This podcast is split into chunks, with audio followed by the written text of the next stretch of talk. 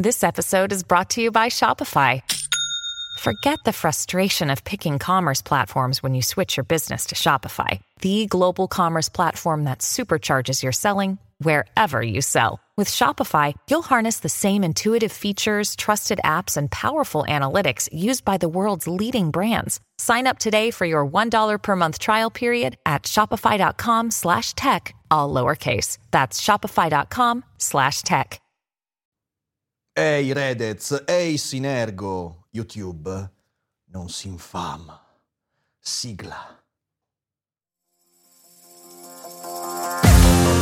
L'apocalisse zombie non è un pranzo di gala e si combatte un daily cogito alla volta. Oggi facciamo una di quelle cose che si facevano negli anni 2010. Torniamo indietro di anni e anni facendo un bel video risposta a quei due sul server. Ciao a tutti e bentornati su Daily Cogito. Oggi ci tenevo a parlare di questo perché Redez e Sinergo, che sono due amici, colleghi, professionisti, hanno fatto uscire un video dopo aver creato questo hype spaventoso in cui tutti pensavano che quei due sul server sarebbero diventati quei due sotto il ponte. In realtà non è così. In realtà eh, l'idea è quella di lanciare un Patreon perché YouTube non paga più come un tempo dopo l'Adpocalypse e loro hanno progetti comunque complessi che portano via un sacco di tempo, energie anche economiche, quindi lanciano il Patreon. E io sono felice per loro perché ben venga diversificare le entrate, usare altre piattaforme, sono tutte cose che eh, si devono fare per sostenere un'attività complessa in un momento dove le entrate eh, su internet in generale, soprattutto dall'advertise, sono comunque in crisi. Però, accanto all'augurio che tutto vada alla grande, sono certo che il loro Patreon esploderà, secondo me serve anche fare alcuni ragionamenti per far capire che la loro visione d'esperienza non ha a che fare con una visione assoluta di YouTube e che soprattutto ci sono anche altre strade. E vorrei fare questo atto di divulgazione più che altro per dire che se tu fai le cose che fanno Reddit e Sinergo, forse è quella la strada giusta, ma poi ci sono tante altre cose. Perché? Perché YouTube rimane ancora oggi la miglior piattaforma dove avviare un progetto di divulgazione, soprattutto se in ambito culturale, scientifico, ma anche in ambito di intrattenimento. E non vorrei mai che contenuti come quelli di quei due sul server andassero a scoraggiare persone che magari hanno contenuti che potrebbero essere molto appetibili per YouTube, ma magari dicono, eh no, però YouTube è in crisi, perché, signore e signori, YouTube non è mai stata così poco in crisi come in quest'epoca. Però bisogna ragionarci su, e quindi vorrei farlo. Accanto a questo vorrei anche ringraziare lo sponsor di questo video, che ci permette di monetizzare anche al di là delle entrate di YouTube, ovvero NordVPN. Chi non è prudente rischia di perdere cose importanti. E spesso neanche ti accorgi di aver perso qualcosa. E su internet tutto diventa più complicato perché è pieno di individui pronti ad accaparrarsi i tuoi dati. Sei uno studente che usa l'hotspot universitario? Sei un professionista che gestisce conti aziendali in mobilità? Avere una VPN oggigiorno è fondamentale per mettere in sicurezza i tuoi dati. Ma non solo ti permette anche di gestire autonomamente il tuo indirizzo IP, avere accesso a contenuti altrimenti non disponibili nel tuo paese e gestire in tutta tranquillità le tue attività più delicate. E grazie a Daily Cogito puoi avere accesso a NordVPN con lo sconto esclusivo della nostra community. Vai nel link in descrizione e metti in sicurezza la tua navigazione oggi stesso.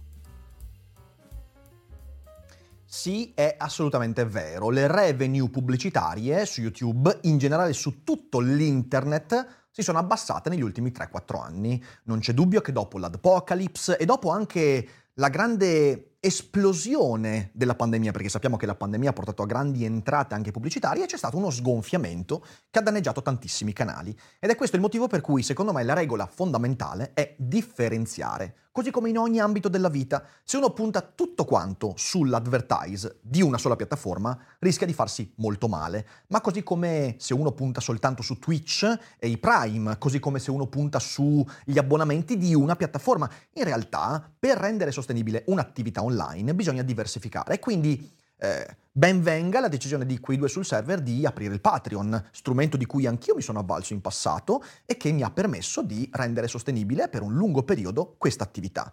che oggi in realtà vive di tante altre cose. E quindi vorrei parlare soprattutto, prima di tutto, di diversificazione. A un certo punto nel video Reddit e Sinergo dicono che avevano lanciato un podcast eh, che però ovviamente non aveva delle entrate. Ecco, per esempio, una telefonata a Zio Rick poteva essere molto utile perché?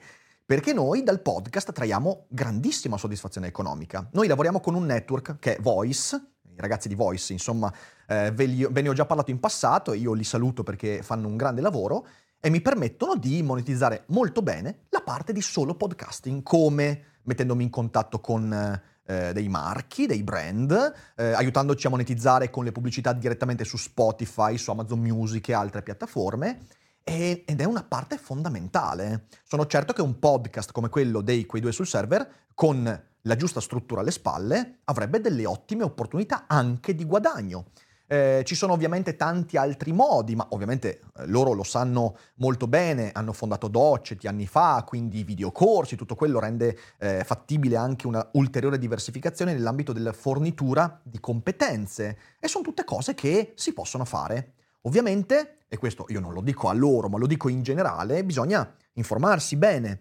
Eh, perché il podcasting è un linguaggio che sul web ancora è molto giovane in Italia, e quindi bisogna muoversi, bisogna informarsi, chiedere a chi magari già lo fa da tempo e lo fa bene perché ci sono grandi possibilità. Accanto a tutto questo però adesso vorrei tornare alla parte di YouTube, perché YouTube è ancora ad oggi, con tutte le magagne, con tutti i problemi, la miglior piattaforma dove produrre contenuti. Ma non c'è neanche paragone da nessun punto di vista per due motivi. In primo luogo quello economico. Certo, le ad revenue si sono abbassate, non c'è dubbio, l'abbiamo già detto, però è anche l'unica piattaforma che ha delle ad revenue sostenibili. Cioè quello che voglio dire è che se tu produci contenuti su TikTok, anche se fai mezzo milione di visualizzazioni a video, non guadagni niente. Hanno anche tolto il fondo per creator, quindi adesso non si guadagna proprio nulla. Cioè sono ridicole le cifre che girano su TikTok. Perché? Perché TikTok non ha lo stesso posizionamento nell'ambito del brand eh, e quindi delle, del marketing pubblicitario e tutte queste cose qua. Ovvero i marchi non sono disposti a spendere soldi su TikTok, ma su YouTube sì, anche se ne spendono meno rispetto al passato.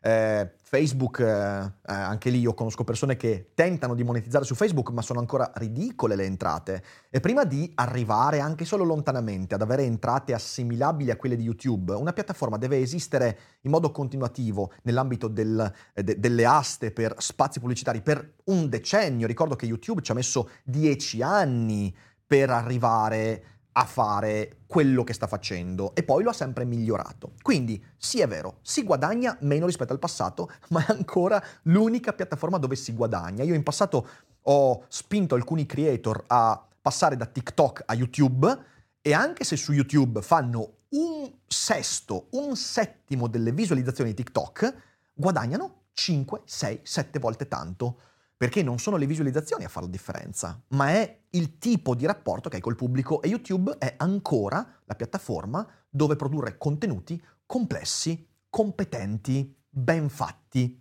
professionali e non si scappa.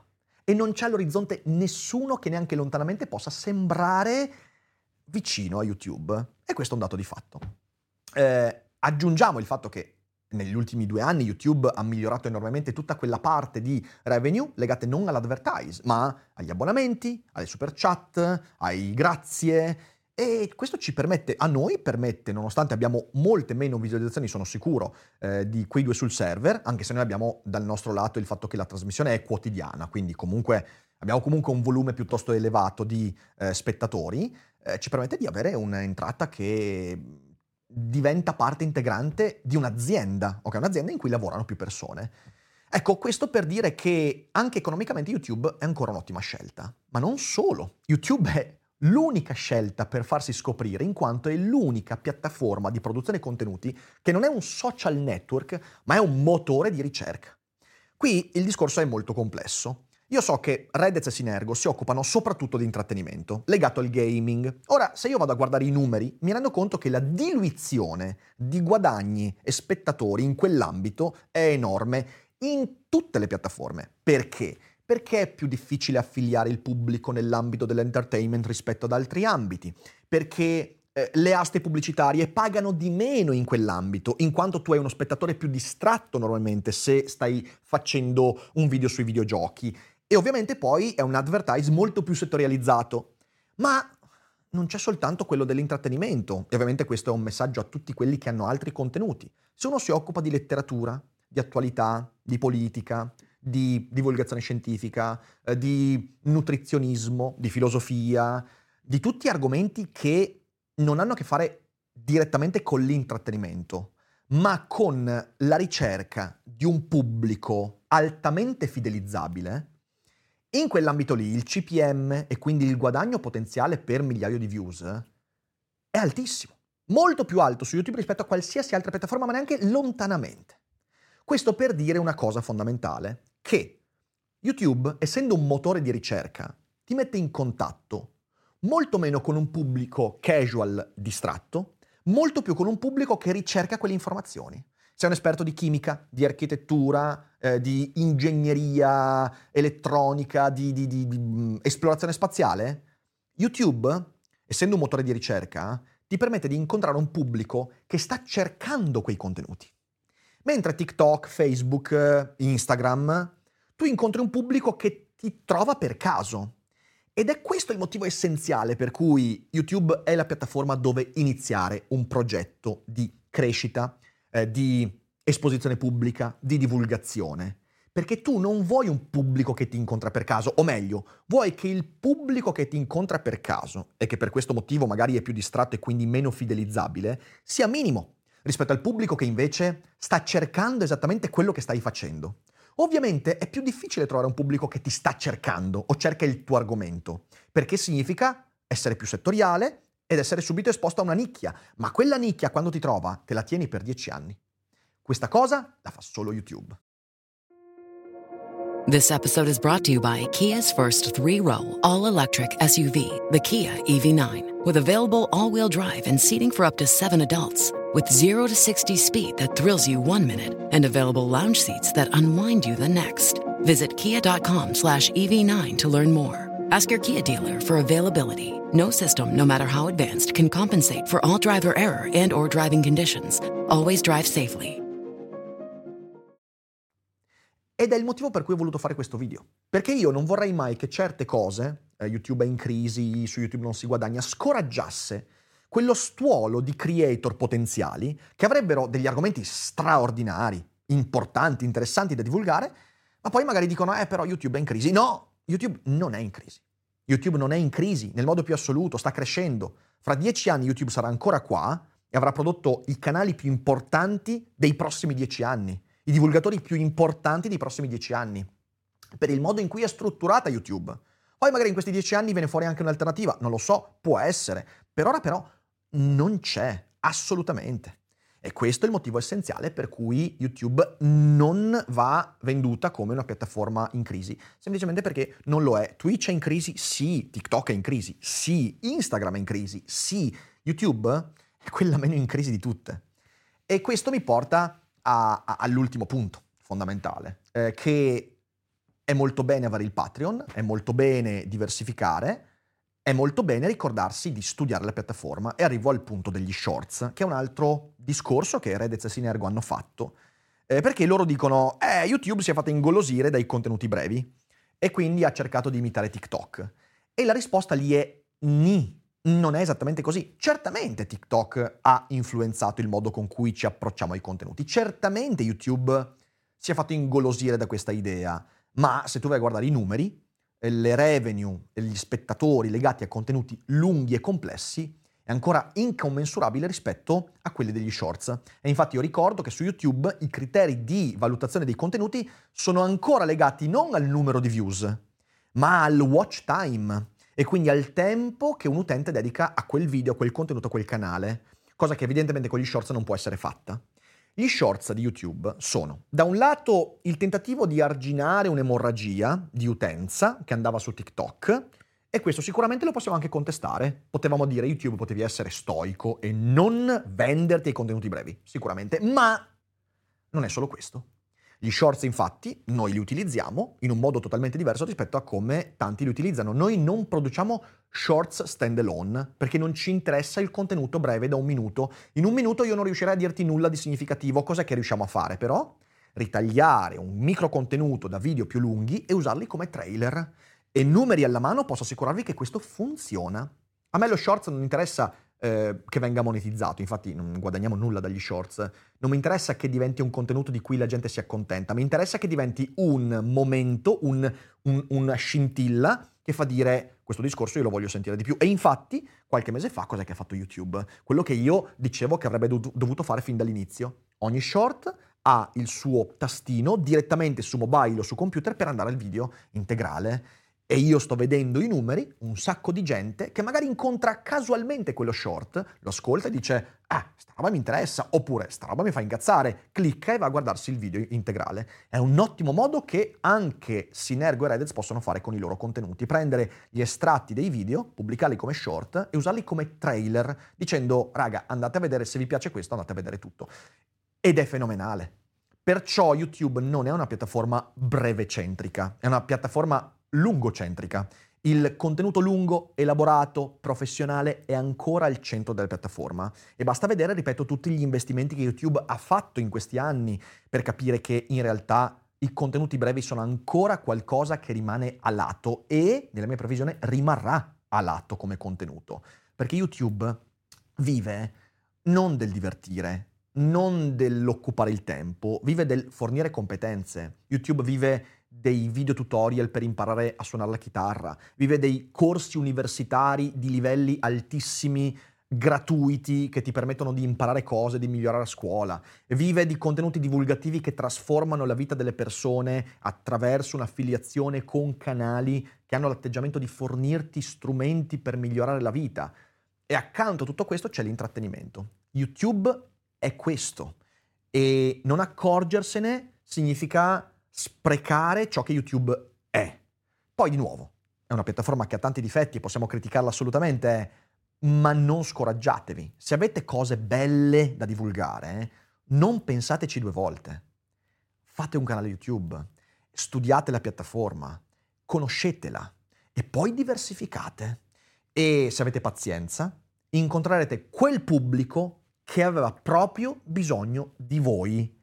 E quel pubblico se voi siete costanti, trasparenti, competenti e interessanti, non ve lo toglierete più. E questa cosa oggi la fai solo su YouTube. E basta. Volevo dire questo e facendo un grandissimo in bocca al lupo a quei due sul server che insomma io spero anche un giorno di poter ospitare qua i Cogito Studios, ma ragazzi, ragazzi abitate in un'altra galassia praticamente, quindi dai, sentiamoci e proviamo a mettere in piedi qualcosa insieme perché mi piacerebbe un sacco chiacchierare con voi anche di queste cose. Vi ringrazio, mi raccomando diffondete il video, fatemi sapere cosa ne pensate e ci rivediamo con le prossime live. Un abbraccio a tutti.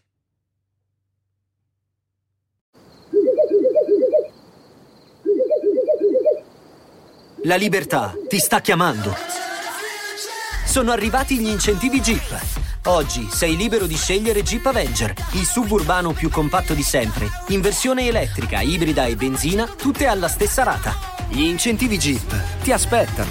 Corri in concessionaria, ora. Info su jeepofficial.it. Pronto?